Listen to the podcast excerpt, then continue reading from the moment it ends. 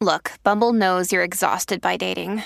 All the, must not take yourself too seriously, and six one since that matters, and what do I even say other than, hey? Well, that's why they're introducing an all-new Bumble, with exciting features to make compatibility easier, starting the chat better, and dating safer. They've changed, so you don't have to. Download the new Bumble now.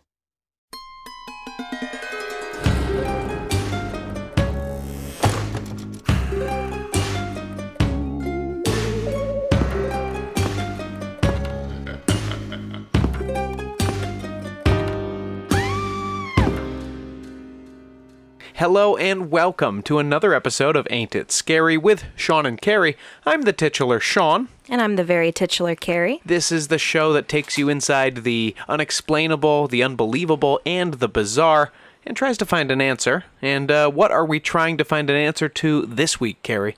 Well, this is part two of our investigation into the death of Princess Diana. That's right. You brought us beautiful research uh, last time uh, on a very dark and depressing topic. Mm-hmm. Uh, a lot of hot goss. And then, unfortunately, a paparazzi-related high-speed crash death. Yeah. So um, what are the things that you kind of remember most about what we went over last week? The weirdest parts, the things that really stick in your craw? Um, the fact that I kept hearing the limo driver's name as RuPaul. Okay, well, but that's was, not helpful. But it was Henri Paul. Henri Paul. And some people said he was an M I six agent. Could be. Um, so there was that. Uh, I remember that they hit the tunnel wall uh, initially at about one hundred miles an hour or more than that, and then bounced to the other side and slammed into a pillar at sixty-five. Yeah, it was about that. Mm-hmm. I remember that Diana's heart was thrown to the opposite side of her chest by the force. Yeah. And the E M Ts didn't notice it till they got her to the hospital. Mm-hmm. And I remember that there was... Um, Boy, it wasn't a Mini Cooper, but there was some kind of a little tiny European shitbox car that... Uh, Mini Coopers are nice cars. You Fiat know, Uno. A Fiat Uno uh, with white paint. Yes, it was a white Fiat Uno. Yeah, and uh, that wasn't as big a clue as you would have thought because there were something like six thousand of them in Paris that night or something like that. Mm-hmm. Yeah, so just to go over it, we kind of went over last week the backstory, Diana's life, her tragic death, um, her marriage to Prince Charles. Also tragic. Very tragic. And uh, basically the night of the death, they were in Paris. She was with Dodi Fayed, who was her new boyfriend. Her and Charles had divorced. They were very public as a couple. And the paparazzi were crazy over them that summer, so much so that they were hounding them at the Paris Ritz Hotel, which Mohammed Al-Fayed, Dodi's father, owned. And uh, the driver that night, Henri Paul, was kind of trying to outrun them. He was also drinking. Yes, he was drinking, but there is question as to whether he was actually drunk. Uh, and maybe uh, an M I six agent. Who knows? Um, he could have, there could have been a lot of things going on. There's a lot Henri. of factors uh, that we'll go into more today. But he was speeding in the car. They probably came into contact with a shitbox, a k a a white Fiat Uno. They crashed. Um, Henri Paul and Dodi Fayed sadly died on impact. Trevor Rhys-Jones, who was Diana's bodyguard, was um, rendered unconscious. And I will add, I don't know if I mentioned this last time, he has no memory of any part of the accident. Convenient. That's what people say. Yeah. And so Diana was the only one Although, after the... A- I, I will say car accidents are like that. Even, oh, sure. E- even less traumatic ones than this are like a total blur after the fact. Mm-hmm. Yeah. And he was actually unconscious. I mean, I've been knocked unconscious before and... um I don't remember much of what happened before that either, so I can buy that pretty easily. So Diana was the only one that was awake after the crash, and she seemed okay, but in shock. And like you said, they did not realize that she had such bad internal trauma. And yeah, she... They, again, I don't know when you're when you're checking the heartbeat. I don't know how you don't detect that the heart is on the other side of the chest. I, I really don't know. Uh, she had two cardiac arrests on the way to the hospital, and she unfortunately passed away pretty soon after she got there. Um, you know, if you were around our age or older at the time, you probably remember this day because everyone was just so, so sad. She was a really famous person, like one of the most famous people in the entire world. She was beloved. Elton John wrote a song. They made Elton, a Beanie Baby. Mm-hmm. Elton John wrote uh, Candle in... Well, he well, rewrote he Candle in the Wind, who, which was originally about Marilyn Monroe. He rewrote it to be about Diana, who was one of his close friends. And yeah, so there's been a lot of chatter since then, Sean, about her death and uh, some of the weird things that you brought up. And these have really become conspiracy theories in the last several years. Okay, so now we get to have some fun with this tragedy. Yeah. Well, this is the fun stuff because um, we're not focusing as much on the terrible, awful details of the night, but the things that random people have said since. Okay, let's get into it. Are there, just a light spoiler here, are we going to talk about reptilians? Weirdly, no. But we will be talking about Jesus Christ extensively. Oh, I'm so excited. Let's get into it. All right. Well, the th- conspiracy theories of the who, how, and why Diana may have been assassinated are kind of divided mainly into two camps. This is like the, the popular theories. The first was a conspiracy theory uh, spearheaded by Mohammed Al-Fayed himself. That's the father of Dodi, one of the uh, victims of the accident, mm-hmm. who to this day insists that Diana and Dodi were killed as part of a palace plot due to royal racism against Muslims. Wow. So this might seem like a bit of a stretch, so let me uh, explain his supposed reasoning. They here. just think they, they they didn't like Diana dipping into brown ink. She's not even a... dipping into brown ink. She's only, like, technically a royal at this point. Why does she have to follow their rules? Well, Al-Fayed contended that the crash was orchestrated by M I six on the instructions of Prince Philip, Duke of Edinburgh. And he is the uh, consort of Queen Elizabeth, and he is older than sin right now. He's like ninety-nine, one hundred years old. Oh, he's still around. He's still around. He actually recently got into a car accident, dun, dun, dun, um, at uh, Balmoral, their Where was Scottish the white Fiat? Castle. There was none. But um, he just was not driving well because he was ninety-seven or something at the time. Mm-hmm. And I think they took his license away after that. Good. Yeah. So why would Prince Philip, of all people, be the one to order this hit on Diana? I'm guessing you're going to tell me? Because he and the royal family, all of them, could not tolerate the idea of the mother of the future king of England, that's William, marrying a Muslim and sullying the bloodline by proxy. Uh, it feels a little thin for motive. Apparently, according to Fayed, the idea of a Muslim man being stepfather to the heirs to the throne would be too much for them to handle, and they'd rather have her dead. So I'm going to say that Prince Philip doesn't have a great track record racially. uh, he's publicly made derogatory comments about the Chinese, Aboriginal Australians, Filipinos, Indians. I could go on. It's a whole list. Yeah, and, but, but are Muslims ever on that list? Well, apparently. Um, there's also the little fact that two of his sisters were married to Nazi officials. And there are photographs of him attending a public funeral procession, walking behind swastika-draped coffins, um, back when Nazi Germany was still in power. Eee. So Phil isn't exactly the most open-minded. It's not dude. Ideal, Phil. And maybe his racism and the implied racism of the royal family is what got Diana killed. Because after all, Philip described Dodi as a, quote, oily bedhopper. Oh, no. Yeah. Now, is he oily because of the way he did his hair, or is he oily because of where Philip's assuming his family made their money? I don't know. I don't know. I didn't uh, I didn't dive into that too deep. It didn't seem didn't seem very deep. Fair enough. So Mohammed Al-Fayed funded this documentary called Unlawful Killing in twenty eleven that promised to investigate these very allegations. And Sean... boy, oh boy, is it something. So Unlawful Killing was directed by Keith Allen. It's a great title. Let's start with that. Well, it it comes back. I think it's one of my favorite Grisham novels, Unlawful Killing. It was one of the last ones where he was really trying. So Keith Allen is the father of Lily and Alfie Allen, those oh. famous Brits. Mm-hmm. And now that means he's father-in-law to my boy David Harbour. So oh, that's, that's an true. interesting friggin' family. Carrie's number one hall pass. I love him. So Keith Allen goes all in on this conspiracy in the documentary. Because, you know, Mohammed Al-Fayed is funding it. And this right. is what he believes. He's said this publicly for years.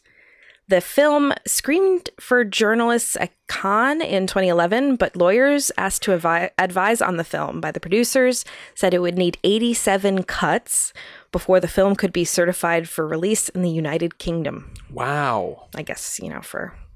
libel reasons? Yeah. So it was not shown there. Right. It also proved impossible to gain insurance against possible litigation in the United States, and the film was withdrawn here as well. Oh. So it's never, like, been released, released. So it's gotten this kind of reputation as, like, a banned film, mm-hmm. but it's more of, like, their own choice, right? Or the insurance choice. But I found it online easily enough. Um, you can, too. I'm not going to send you any links. Just look it up. You can find it. So... perhaps the documentary's biggest crime is a garish montage of photos and footage of Diana and Dodi set to a truly terrible cover of Can't Help Falling in Love by U B forty. Oh, my God. Who you might remember did Red Red, Red, Red Wine. Yeah. So it's kind of like that reggae. It, ugh, it's, it, it's very cringy. Wise men say... only fools rush in. I don't think every song of theirs goes to the tune of Red Red Wine, but I could be wrong. Well, listen, you, you're one U B forty song ahead of me because you've heard this one in this documentary. So yeah, I'm so fucking lucky. Uh, Al-Fayed restates his beliefs in the film um, that he thought Philip orchestrated the deaths and goes even further, insisting that Dodi had purchased an engagement ring for Diana, possibly that very day, and that she was in the early stages of pregnancy with Dodi's child. Oh, man. Supposedly, the couple was to announce their good news the next Monday in London, so this was kind of the last chance they could be eliminated before that. I assume the pregnancy is borne out by medical examinations of Diana. Well, that's part of the conspiracy, because she was embalmed very, very quickly. Um, even before officials from Britain got to France, and mm. people think that's very suspicious. But it was the end of August, and um, they needed to, you know, keep her fresh, I guess. So that's their excuse. Fayed thinks that because she was embalmed, I mean, it would probably, if she was in the very early stages of pregnancy, uh, ruin any chance of a pregnancy test coming out positive. Because I think, you know, you're replacing all the blood with embalming fluid and you can't really test it after that. So he thinks that was a cover up. Okay. All right. So there really was some media speculation that Diana was pregnant at the time. It was kind of shades of like the tabloid coverage of Jennifer Aniston ah. that she's gotten for years. People point to her stomach in a bathing suit as proof that she had a baby bump. They have pictures like, Diana, pregnant? Question mark, question mark. But to me, it truly just looks like a normal thirty-something woman's stomach in a tight swimsuit. Uh-huh. She'd had multiple children. She was still in really good shape. She, like, she's just standing, and stomachs look like that when you stand. I don't know, like, it, it doesn't look like a bump to me. I'll leave you with a quote, though, from Keith Allen himself. Whether you think it's an accident or a murder, one fact is incontrovertibly true. It was chillingly convenient for the Windsors that Diana died when she did. Great voice work. Thank you. So that's the first main conspiracy. Okay. The so- kind of anti-Muslim, gotta get rid of her before this thing keeps going situation. Right. Now, how did they, how did, how does he say they executed the hit? Well, Fayed seems to think that he partnered up with M I six to make this happen. Philip partnered up with M I six. Sure, as you do. And um, as we talked about last week, They had their claws in all different kinds of things. They could have orchestrated an assassination attempt similar to one that they had worked on for um, the Serbian president, I think, in yep, the early nineties. Slobodan Milosevic. Yeah. yeah. So who knows? So the old flashbulbs in the eyes of the driver. Yeah. Who was also an M I six agent. Obviously. The other big conspiracy is that a conspiracy of murder took place with the likely participation of three different countries. This would be Britain, France, and America, to have Diana killed due to her involvement with anti-landmine activism. What? Yes, completely different direction. No, leave our landmines alone. Diana was fervently anti-landmine, which were actually still a going concern in nineteen ninety-seven. Uh, she publicly called for a ban on anti-personnel devices and even did an incredibly famous landmine walk in Angola. You could see pictures of these everywhere. It was humongous news at the time, where she walked down a clear lane in a minefield during a campaign for the Halo Trust, which had been working to clear mines in the area amid the ongoing civil war. This is still a thing today. Your oh, co- yeah. Your cousin made a robot to help get some landmines out of the ground. Exactly, yeah. Um, my brilliant engineer cousin did this, and I'm doing this. Uh, we have an interesting family. Equally important in different ways. Yeah, so it's still a big thing, but at this time, it was about to be voted on at a conference, the use of anti-personnel landmines. So okay. It was like a really big thing in the news at the time. Yeah, but is the premise that killing Diana would single-handedly kill the dream of ending landmines? Well, her efforts sparked criticism from U K lawmakers who called her publicly a loose cannon and said she was out of line with government policy on the issue, which took a more cautious approach to negotiations about the use of landmines because they had not yet been banned in the U K. Right. So some said because of this, she was angering arms dealers who are notoriously a little fiery. Yep. And yep. Not people you want to piss off. Mm-hmm, and military leaders who depended on the manufacture, selling, and usage of anti-personnel devices. The military industrial complex. Mm-hmm. And they, she was angering them enough to kill her. A conference was scheduled for September nineteenth, nineteen ninety-seven to discuss further global use of anti-personnel landmines. Diana was set to be there and probably speak, um, but of course she was killed in an accident a few weeks earlier. Bill Clinton ended up being the only Western leader who voted against a ban on landmines at this conference, something many feel he wouldn't have been able to do in the presence of Diana, who he um, admired greatly. I just can't do it. Oh, I just can't. She's so hot. I can't do it. Well, that's what people say. Um... That's really where this conspiracy begins and ends, because I can't find a ton more intriguing information on it, just that she was pissing people off, and people were pissed, and they killed her. Now's my chance to cast that nay vote. Oh, look at that royal ass. Oh, I missed my turn. Certainly, the arms trade is a rough and bloody business, but I don't know if it had a direct hand in Diana's death. Yeah, this one feels more far-fetched to me than the racist Windsors, for sure. Partly because I suspect they are racists. Well, we know Philip at least has been. Diana's own perspective possibly contains some of the most chilling evidence. Diana's friend, Simone Simmons, who is a self-described natural heal- healer and clairvoyant, so I'm sure oh. you'll take her words with a grain of salt, Sean. Uh, no, she sounds great to me. Bring her on. She alleged that she was told before her testimony at Diana's death inquest, which we will go into, that she could not disclose the contents of extremely hostile letters from Prince Philip to Diana that Diana received not long before her death. Simone Simmons said, "Of course Diana was bumped off. She knew she was going to be bumped off." So. Great voice work again. You're welcome.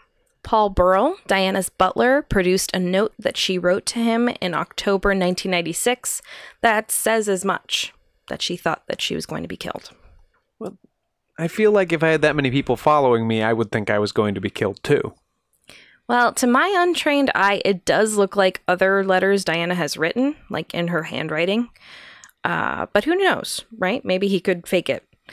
Burl himself seems like a sweet man from everything I've seen, but he's a bit of a moth to the publicity flame since Diana's death. Okay. He's appeared on a ton of documentaries about her and even reality shows such as I'm a Celebrity, Get Me Out of Here. I was going to say, is everything he's on always about how Diana was murdered? Because... No, it's just about Diana. Okay, so he really, he just loves an opportunity to be on television. Um, it seems that they were indeed very close, and he very much admired her uh, and loved her like a sister. Um, but he's uh, he's always there. So now, to be fair, he's not a celebrity. Get him out of here. So maybe this is another grain of salt situation, but I'm inclined to believe it's a real letter penned by Diana, and we know what it says. Are you going to read any of it? No. Yes. It goes like this. I am sitting here at my desk today in October. This particular phase in my life is the most dangerous. My husband is planning an accident in my car. Brake failure and serious head injury in order to make the path clear for him to marry Tiggy. Camilla is nothing but a decoy, so we are all being used by the man in every sense of the word. Well, she was incorrect about one part. Yeah, so the Tiggy in this letter is a reference to Tiggy Legge-Bourke, a nanny to William and Harry that um, came on the scene after Charles and Diana separated, but they weren't divorced yet. And was Charles having an affair with her as well? Well, Diana did not like Tiggy. Not a Tiggy fan? No, not a Tig head, if you will. In January nineteen ninety-six, newspapers named Diana as the source of an untrue rumor circulated in November and December nineteen ninety-five that Legge-Bourke had become pregnant by Charles and had had an abortion upon his orders. Wow, claws in, cat. Mm-hmm. It was reported that words had been exchanged between Diana and Legge-Bourke on the matter at a party on fourteenth of November, nineteen ninety-five, when Diana had said to her, "So sorry about the baby." I mean, how could you be suspicious of a um, a maid named Legs? She's a nanny, even worse. But yeah, so this whole thing's super dramatic. This catty quote came from unidentified royal sources, so I don't know if this even happened, but it's... You know, it's fun, like, bitchy dynasty stuff. It is. Clearly, Diana was wrong about Tiggy. The real threat all along was Camilla, who is now, in twenty twenty, Charles's wife. Mm-hmm. But the quote about an orchestrated car accident is pretty freaking creepy. Like, even if nothing happened and she wasn't killed by anyone and this was just a terrible accident... Anything who's anything about someone who's like predicting their own death like that is just always chilling. Sure, that's why I love listening to Tupac. But Carrie, but Carrie, um, A, I don't think that they died because somebody cut their brake lines, and B, this wasn't to get her out of the way so Charles could marry someone else. She was already out of the way at this point. So just a little bit on that topic, um, kind of an ancillary conspiracy tidbit is that at the time, I believe, and I could be wrong, um, you weren't allowed to marry someone if your ex-spouse was still alive, in the royal family, I mean, um, if your ex-spouse was still alive or their ex-spouse was still alive. By like quiet social convention? I don't know how this shit works for them. I know laws had to be changed to change like succession and um, how marrying divorcees and stuff works in the royal family. And that happened pretty recently, like I think within the last ten years. But I think at the time, Charles might, question mark, have not been able to marry Camilla because both of their spouses were still alive. Andrew Parker Bowles died, um, I think in the early two thousands. It might have been before Charles and Camilla actually married, but some people say that he got Diana killed because he wouldn't have been able to marry Camilla without that, because she would have still been alive. You know, in a certain light, it's kind of romantic. It's a very dingy, dark light, Sean. Diana's lawyer, uh, Lord Mishcon. Sorry, what? Lord Mishcon. Okay, I wish I had a lord for a lawyer. Anyway, I know. So sorry, continue. He noted that Diana had also told him she felt the royal family was planning her death in an accident due to car brake failure, and that she was being threatened. It didn't. The car was going one hundred miles an hour, and it almost hit a car, and then it hit a wall. It didn't have a brake failure. Well, she apparently insisted to Burrell and Lord Mishcon and all these other people that she told that if she wasn't killed in this accident, she was intended to be so badly injured or damaged, especially mentally, that in the future she could easily be declared unbalanced. Why did she think this, though? Well, if we go by the letter, it would seem that she thought this so um, Charles could marry again. No, but why? What made her think? Oh, the think, car thing? No, what what tipped her off or what made her think this was uh, the plan? The That I don't know. I assume, you know, if she's operating within the royal family, she's heard some shit over the years, and maybe that's their M O.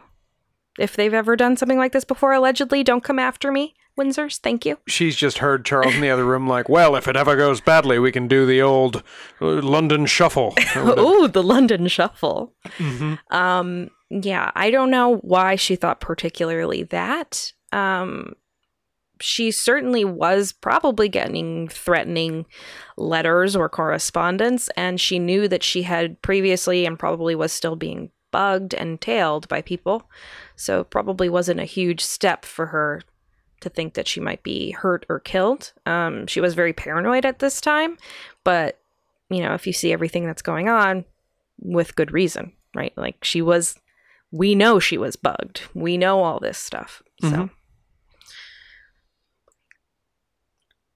Well, I still, um, I don't know, maybe after this break, which we're going to take a break right now, maybe after this break we'll um, get a sense of how paranoid Diana had a right to be, right? Right. Great. We'll see you in a minute.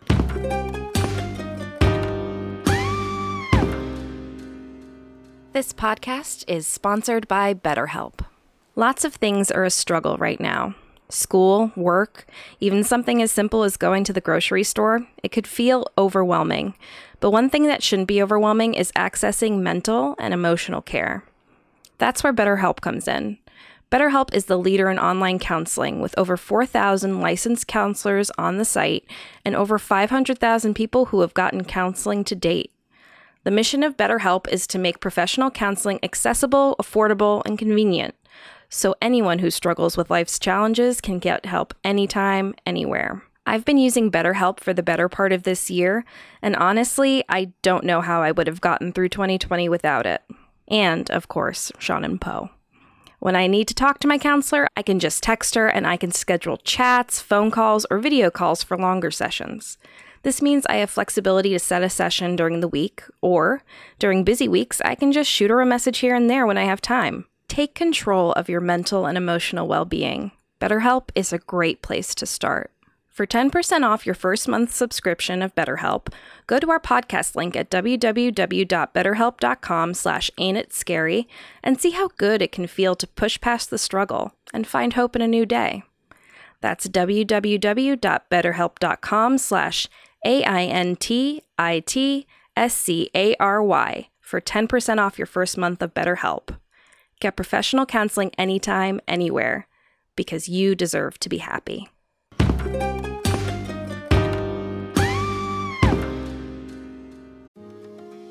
My name is Cindy Burnett, and each week I interview at least two traditionally published authors on my podcast, Thoughts from a Page. We talk spoiler-free about their books, so you can listen whether you have read the book or not. And then we delve into things that you most likely won't hear about anywhere else. The importance of the cover design, why they included various aspects of the story, personal details about both the books and the authors' lives, and so much more. You can find the podcast on every major platform and learn more about it on my website, thoughts from a page dot com. Thanks so much for checking it out. Welcome back. We're talking Princess Diana, her uh, tragic death, and all of the um, weirdest, dumbest, most out there, coolest conspiracy theories that we can find. Um, Carrie, you promised me some Jesus talk. Oh, Jesus is coming. But first, let's talk about the real stuff that happened right after the death. Okay. As a result of the accident. So there have been three official inquests into the death of Diana. There has been a French judicial investigation. This report was never published, so we don't know what it came up with. No F O I A in France. Freedom of information. Oh, I was going to say, well, I'm sure they have foyers, just like they have living rooms. Fact, and that is a French word. I'm pretty sure they have that. Exactly. Um, there was also an inquest by the coroner of the Queen's household.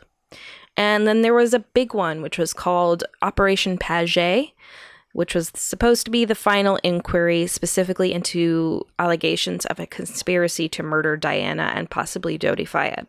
Okay. That was the focus of that investigation, to prove or disprove the murder aspect. The last returned a verdict of Unlawful Killing, which you might remember uh, as the title of that documentary. Uh-huh. This is basically equivalent to manslaughter, with the guilty parties listed being Henri Paul and the pursuing vehicles. Henri Paul's dead. Well, he's still, you know. Yeah, okay. Hitler's dead, but he still killed a lot of people. Um, now, pursuing vehicles. This is not necessarily paparazzi, okay? But this is the following motorbikes and the Fiat Uno that were likely involved in the crash itself. Mm-hmm. And we still so don't know who the So that's an interesting little tidbit. Uno driver is. Right. And we don't know if the motorcycles were paparazzi. Um, some think it's M I six. Who knows? So that's a very interesting result, because they could have said that there's no guilt whatsoever. We do know at least one paparazzo who was there, right? We had a name of a guy last week, well, and he, he might got have had, suicided a week later. He might have been one of the Fiat Uno guys. Oh, okay. So it's all a big craziness. Okay. Now, there was an alleged bias in how this inquest was handled.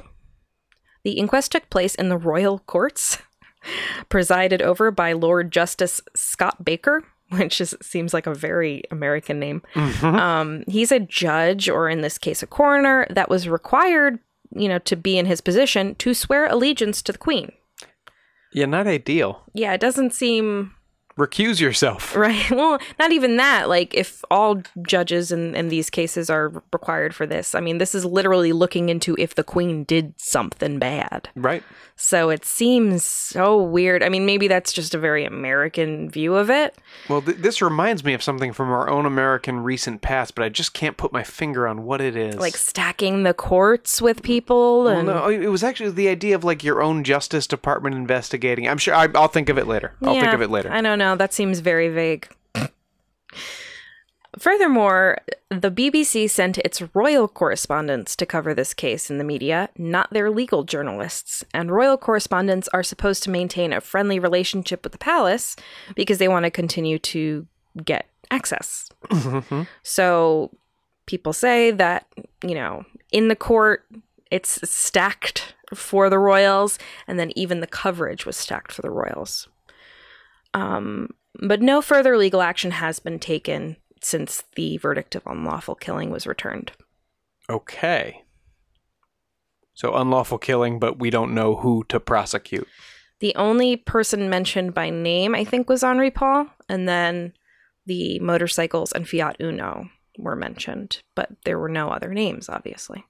You know, I'm pretty sure in the U S we call we don't call that a verdict. Yeah. Yeah, there's no, like, oh. Well, you need to have somebody who's who's guilty or not guilty. Well, that's what happened.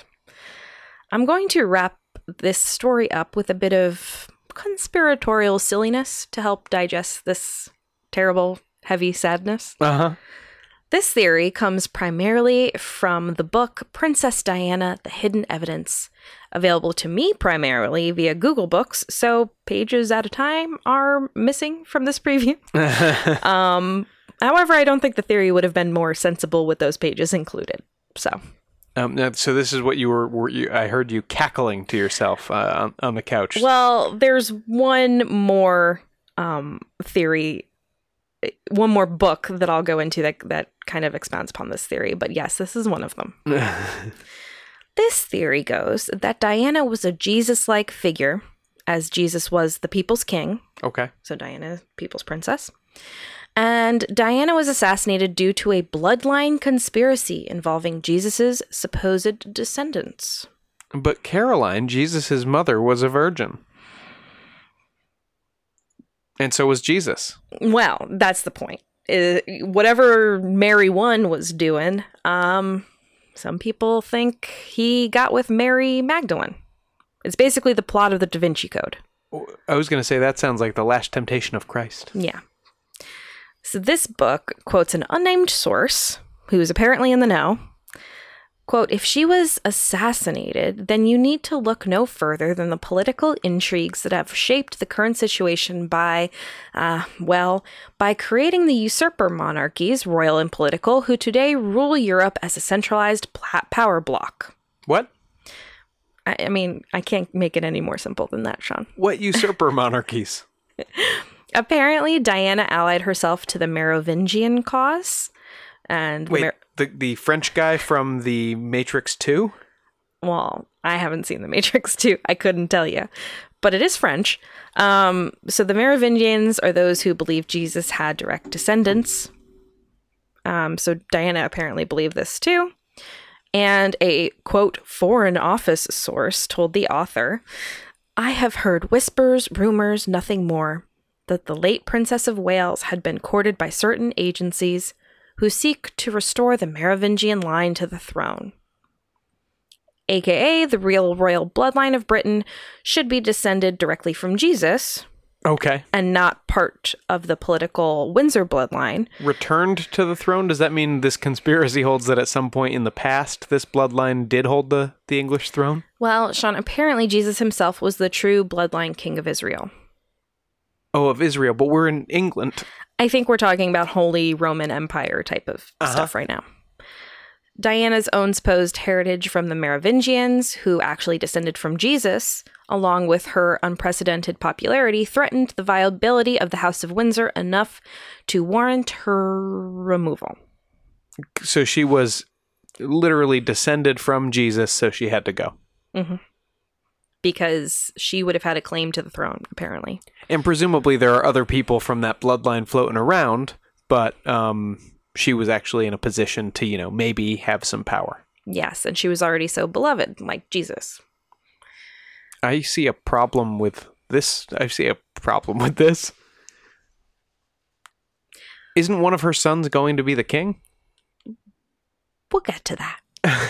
um Now, as soon as you start getting into this Jesus bloodline stuff, things just start feeling anti-Semitic, even if oh, nothing no. anti-Jewish seems to be being said. So I, I'm going to tread real lightly through this theory. This theory says, plain as day, Jesus was a legitimate bloodline king of the royal house of Judah. Mm-hmm. He was married and sired children. And that fact, that is today considered a very plausible historical fact. So I love By the idea. Well, I love the idea of this author presenting a fact as plausible. It's either a fact it's a very, or it's not. It's a very plausible historical fact. This book goes on to say that, quote, that this fact may bear direct relevance to the death of Diana, Princess of Wales, cannot be sidestepped. Brother, you got to figure out what a fact is. I, don't, I don't think they know. This theory posits, basically exactly like the Da Vinci Code, that Jesus' bloodline was the actual Holy Grail. And not only that, uh, her name itself, Diana, was a reference to how the Merovingians apparently started life as worshippers of the Roman goddess Diana, or the original Artemis in Greece, back in the B C days. Oh, and the Pont de l'Alma, the Parisian tunnel where Diana's car mysteriously crashed, is apparently built over a pagan site where sacrifices were once made to mm, cosmic forces. They were uh. made to the moon goddess, Diana. Okay. So so does this bloodline have to name a kid Diana once every generation just in case they get in position to get the throne back? Genuinely, I don't know where any of this information comes from, including the uh, Pont de l'Alma stuff, because it's just cited as fact and I can't find the sources. I'll see your, I, I don't know where the information comes from, and I'll raise you, I don't know what the information is supposed to mean. I don't know what it is. Um, it's... It's so clear, Sean. The Merovingian bloodline. I, I got you. Um, in The Matrix Reloaded, the Merovingian is a French guy who talks to Neo cryptically in a restaurant, a restaurant, and then um, a woman goes to the bathroom, and I think he makes her have an orgasm with his mind. Mm-hmm. So, Neo or the Merovingian? No, the Merovingian. Oh, wow. He sounds fun. It's a weird movie. Perhaps my favorite part of this book is its touting of an introduction written by His Royal Highness Prince Michael James Alexander Stuart, seventh Count of Albany. Who? And head of the Royal House of Stuart. Sean, I wasn't finished. Um, this sounds really fancy on paper until you realize that this guy, real name Michel or Michael, I'm not sure, Roger Lafosse, basically has just claimed this to be true since nineteen seventy-nine. Since seventy-nine. Wow. Is mm-hmm. he American? Uh, no. He says that the ho- the Royal House of Stuart didn't actually become extinct in eighteen oh seven with the death of Henry Benedict Stuart, but continued on with a secret, legitimate son. Okay. He claims that his parents were Baron Gustav Jos- Joseph Fernand Clement Lafosse uh-huh. and Princess Renee Julienne Stuart. But in two thousand two, Brussels authorities stated his birth certificate was a forgery and that they had his real certificate showing Lafosse was born in Brussels to Gustav, a shopkeeper, mm-hmm. and Renee, a business employee. But this book is very excited about him writing the foreword, which maybe says everything you need to know about it and the theories contained therein. Are you going to read any of that? The foreword? Yeah. No. Oh, okay. Okay. I just I was hoping he sounds like a real a real whip smart kind of guy. He's interesting. Mm-hmm. Here's a few other fun tidbits of conspiracy theory I heard on a nineteen ninety-eight episode of For the Love Of, which was hosted by journalist John Ronson and contained a roundtable of people discussing Diana death conspiracies just a year after the accident. Cheery and appropriate. It's a fascinating time capsule. And... well, it's just fascinating, Sean.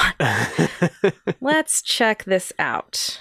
We have up first a Sharon Campbell, who I couldn't find anything else about on the internet. My idea is that Henri Paul was actually um, mm. hypnotized or nobbled psychologically in some way, because the Salpetrio do do neuropsychiatry experiments also with psychotropics.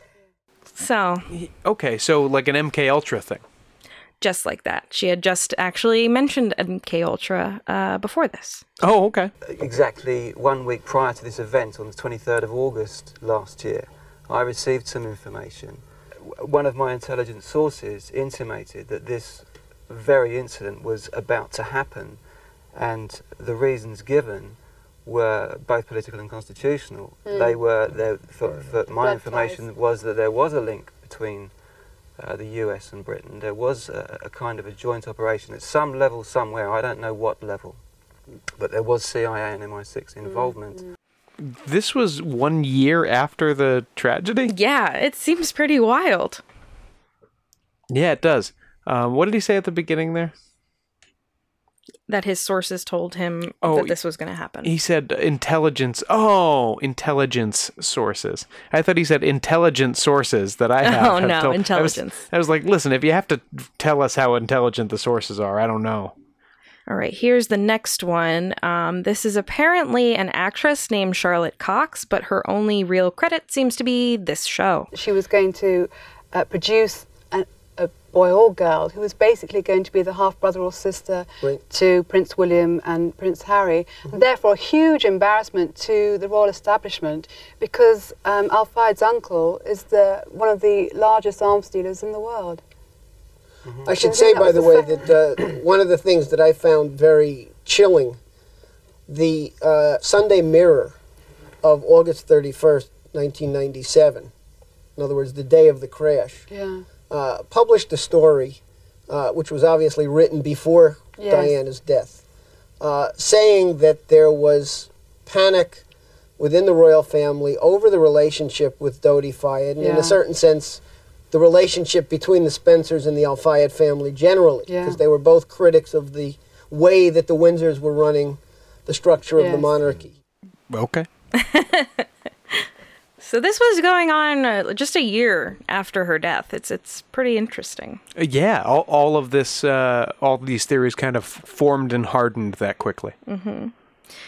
Now, let's go back a little bit to the Jesus stuff, just okay. because I find it so very fun. Mm-hmm. I also took a read at a book whose title on Amazon appears to be Prince William. Even before his birth, Princess Diana knew that her firstborn son was destined to be king, messiah, and leader of the New World Order. That's quite a title. That's a mouthful. Nice, direct, succinct. A- absolutely. You're going to sell some copies with that. That's mm-hmm. a, a grabber. Well, y- you have the whole intro right in there. This is exactly what this book's going to be about. You don't need a foreword from any kind of a fake duke or anything. This is this. You're all oh, set. There's a lot of duke in this book for sure. Foolish. Now, this book has some some duke in it, but um, here are some of my favorite declarations. In nineteen ninety-five, Prince William had an electronic chip planted in his right hand. It Who was. Didn't? Ex- Yeah, right. It was explained in the media as a homing device that would interact with a special satellite in case the prince is ever t- kidnapped or goes missing. This microchip is the same technology that could enslave a future world in which no one would be able to buy or sell or even participate in society unless they are marked, chipped. This mark can also be known as the mark of the beast. It sounds like a cell phone. It sounds like turning on location services on my uh, Pixel two. Right. Well, upon Googling, I found references on conspiracy sites to the Washington Times or the Washington Post. Um, they kind of are interchangeable. Okay. Reporting on this, and it's referenced in this quote as the media. However, I could not find any archived contemporary articles on this from the period from Washington Post or anywhere else. Washington Times. Any of the Washington things. Of the Washington Washingtons? So, Sean, here's another... This is a big, a big chunk right here, but I think you're going to enjoy all of it. Okay, I'm in. Another thing that this book insists upon and claims. Mm-hmm. Jesus had a double identity. I'm with you so far. His birth name was Ptolemy... V X Caesarion. He was the son... So, sorry. Was he the son of Julius Caesar and Cleopatra? Yes, he was. And the rightful heir to the Roman Empire. He married his half-sister, Cleopatra Selene, a k a. Mary Magdalene, and had a child named Sarah. And his other half-brother, Helios, was really Judas, one of his disciples who sold Jesus out for the silver. It's cute, but I think Caesarion was born about fifty years before Jesus. Sean, I'm not done. Very rude. Uh, Joseph and Mary, who were Caesarion, a k a. Jesus's adoptive parents, escaped with Jesus, who faked his death in the crucifixion, uh-huh. and Mary Magdalene to Europe, where they spread Christianity. Yada, yada, yada. Uh-huh. And we get to Charles and Diana, who entered into an arranged marriage to join the Germanic Windsor bloodline with the Scottish Stuart bloodline. You might remember this for the Stuarts from our Merovingian old friend. Yes. Um, this one also goes on to say, quote, only three months after their infamous arranged marriage, the bloodline of Christ was seeded into the firstborn child of Prince Charles and Princess Diana. To the occult mind, Diana represents the Holy Grail and the receptor of Christ's blood. Her womb, ugh, I hate this stuff, her womb brought forth William, rightful heir to the throne of David, and the final recipient of the powers of the Grail. Final recipient? Apparently. The bloodline of Christ has survived the ages towards a final one, these are in caps, who will rule in the name of Christ. So here, Diana is... the the Holy Grail. Right. But William is the final king? Well, here's the problem. We go on to discover that Prince William is probably actually the Prince of Darkness. Wait, what? The Antichrist. But he's the... He's going to rule in Christ's name. I, I don't know. His mom's womb was the Holy Grail. I don't know. I don't know, Sean. Okay, so he's the Antichrist. He's the Antichrist. So this book doesn't go into Diana's death conspiracies, which is shocking because it goes through like every other popular conspiracy since Jesus's time. There's like J F K in there. There's aliens. There's all stuff. But it seems to hint that her death was due to her role in this like scheme, I guess. I don't know. Mm-hmm. There are also some... It's almost like they don't need to go into it because they're like, well, it's a given. Obviously, they murdered her because she is the Holy Grail. What are you, what are you talking yeah, about? I, I think it had something to do with, like, Prince William had to be the powerful one. I don't know. There were some Zionist conspiracies listed in this book. Oh, you don't say. Which I won't even go into because they're ridiculous and offensive. Um, so I'm set to just discount everything because, ugh. Mm-hmm. Yeah, no, well, isn't, aren't you going to discount the whole thing because it's fucking clown shoes? Yes. Um, I wasn't tempted to believe any of this, but anytime you're like, the book literally was like, listen, there are good Jews, but then there are Zionists. And I was like, nope, uh-uh, uh-uh, mm-mm. You know, as soon as you see the word Zionists, you can pretty much close the book. Yeah.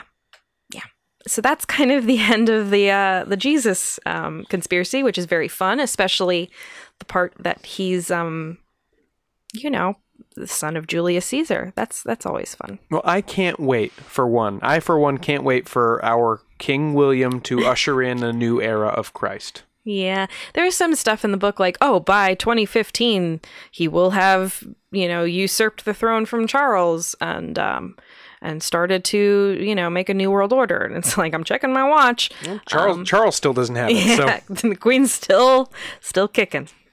She's very good that way. Yeah, she's very good at surviving. She's going to outlive Chuck, isn't she? Is this a new conspiracy? um, but in all seriousness, I do want to finish this episode with Diana's own words, which I'll play for you now. Because conspiracy or not, this was a woman who had so much to say and had to spend so much of her life just keeping quiet. She deserves to be heard, even though sadly, at this point, it's from beyond the grave. I'd like to be a queen of people's hearts, in people's hearts, but I don't see myself being queen of this country. I don't think many people would want me to be queen. Actually, when I say many people, I mean the establishment that I'm married into. Because they've decided that I'm a non-starter. Why do you think they've decided that? Because I do things differently. Because I don't go by a rule book. Because I lead from the heart, not the head. And albeit that's got me into trouble in my work, I understand that. But someone's got to go out there and love people and show it. Well, she was certainly more than we deserve. We'll be back with some news. Yeah.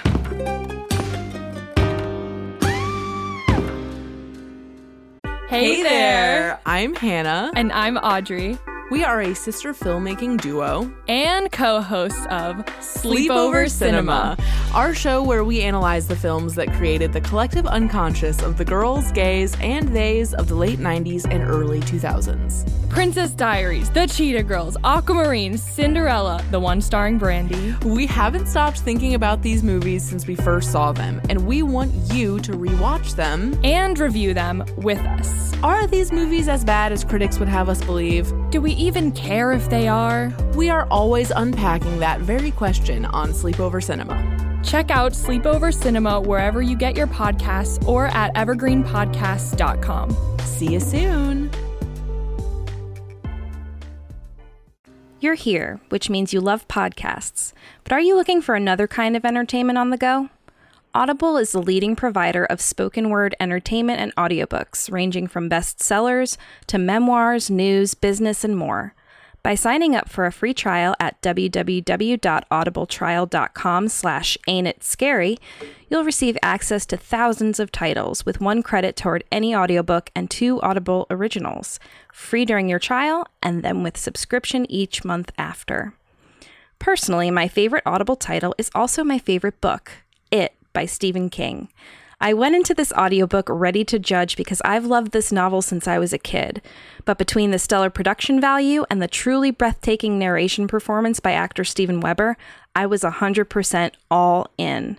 If you like this podcast and have a strong stomach, I think you will be too. Not into audiobooks? No problem. With podcasts, theatrical performances, guided meditations, and more, Audible offers something for everyone. So what are you waiting for? Get started now. And hey, you'll be helping support the podcast. Visit our link at www.audibletrial.com slash ain't it scary for a free trial. That's www.audibletrial.com slash A-I-N-T-I-T-S-C-A-R-Y. Audible. Listen more.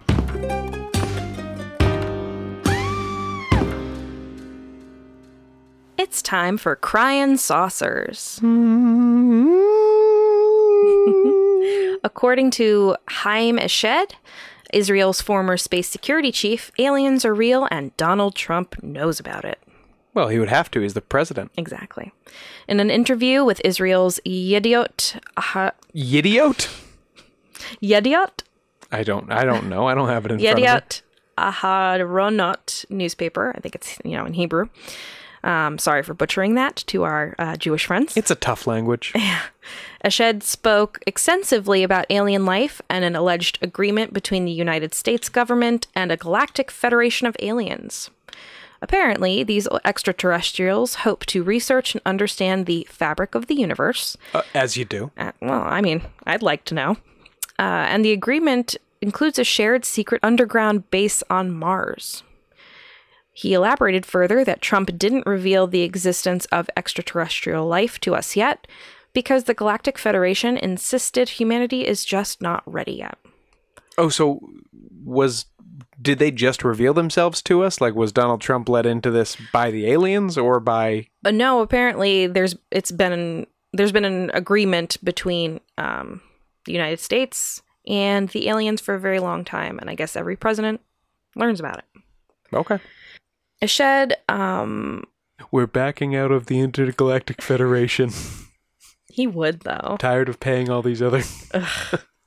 Eshed led, uh, Eshed led Israel's space security program for nearly three decades, so he's not just some rando. There has been no comment from Trump or the current presidential administration. Yeah, I don't know what they have what they have to say about the... Why, why should we listen to this guy? He was the head of Israel's space security program for almost thirty years. Oh, he's telling the truth. There are aliens. I guess so.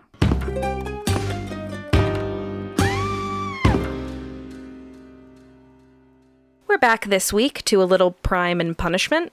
If you have your ear to the ground of the true crime world, you know that after fifty-one years, the famous three forty cipher, allegedly sent to the San Francisco Chronicle in November nineteen sixty-nine by the Zodiac Killer, has been solved. Big, big serial killer news. You'll want to tell this story at some point on this podcast, right? Oh, absolutely. We have to earn our earn our wings first. While the Zodiac, who remains unidentified to this day, deserves multiple episodes all their own, the basics are that they were a serial killer in the Bay Area who would send cryptograms to local newspapers, challenging them to figure out who they were and where they would strike next. The three forty cryptogram, named because it contains three hundred forty characters in it, was one that had never been solved. Until now. Hmm. So uh, what, what makes these take so long, Carrie? Well, um... this kind of cipher is basically a substitution cipher that he would use. So he would use different symbols in the space of letters. Mm-hmm. And um, some think that this one took so long to solve because it had many misspellings, oh. which if you're doing a substitution cipher, it makes it nearly impossible unless you have some vague sense of what they're saying. Right. The first cipher that he sent in, I'm going to say he because most people think it's a man. It's a serial killer. Exactly. Um, it was actually solved pretty quickly by just a married couple who loved to do puzzles because they realized that um, he would definitely use the word kill or killing. Mm. So they um, immediately looked for double L, double, yeah, basically double symbols, replaced them with L's, and they kind of figured out everything else from there. That's awesome. Yeah. So this one, um, he misspells paradise Th- multiple times. That's just like times. doing the jumble or something in the, in Th- the They newspaper. did it as a hobby, yeah. yeah. Um, this one has paradise misspelled multiple times, like dice as in rolling the dice, D I C E. Mm-hmm. So that's one thing that made it difficult, and, you know, it's just really hard to solve a puzzle, and the guy didn't even know how to spell. Well, or just loved puns. Maybe he was attempting puns. I don't think so. I'll read it in a second. An international trio of private citizens, which included Dave Orenchak, a forty-six-year-old Virginian software developer, hmm. solved the cipher recently. Orenchak said, quote, "The cipher had been unsolved for so long, it had a huge target on its back." Not great wording for Zodiac, Dave. Um, "and I felt like it was a challenge that had a chance of being solved. It was an exciting project to work on and was on many people's top unsolved ciphers of all time lists," which is true. Orenchak and co. had been working on and off solving the cipher since two thousand six. Wow. Yeah. The full translated text of the cipher reads, "My name is John William Patrickson. I Patrickson? Live, yes. I live at three forty. Yeah. That would be nice. I hope you are having lots of fun in trying to catch me. That wasn't me on the T V show, which brings up a point about me." There's no... um. Punctuation. Punctuation here at all. It's well, that, all in caps. That would make a cipher harder to, uh, yeah. easier to find. And of course, it's all in caps. It's a it's a code. Yeah. "I am not afraid of the gas chamber because it will send me to paradise all the sooner because I now have enough slaves to work for me where everyone else has nothing when they reach paradise, so they are afraid of death. I am not afraid because I know that my new life will be an easy one in paradise death." Paradise death. Now that... is a name for a new reality T V show. No, no, no, no, no. This week on Paradise Death. It's Survivor, but you die. Orenchak and his colleagues developed an app named A Z Decrypt that helped him and his colleagues unravel the puzzle. The F B I has confirmed that the team did indeed solve the cipher. That's very cool. Uh, it doesn't seem like it's going to get any closer to... Uh... to a solve on that case, but um at least you're a little bit more into the mind of this madman, which yeah. is great. Yeah, so so almost like how an Egyptian pharaoh would have his slaves or servants uh, mummified or killed and mummified with him. Yeah, I think Zod- I mean Zodiac this is was, uh, the slave thing in paradise or whatever is kind of a recurring theme mm-hmm. in his work. Um, it seems to be a thing where he feels like the people he's killing are going to be his slaves in the afterlife. So that's fun. I mean, you gotta... You gotta, gotta have what? Some, gotta have somebody to wash the dishes, right? Ugh. Yeah, you. Gross. We'll be right back.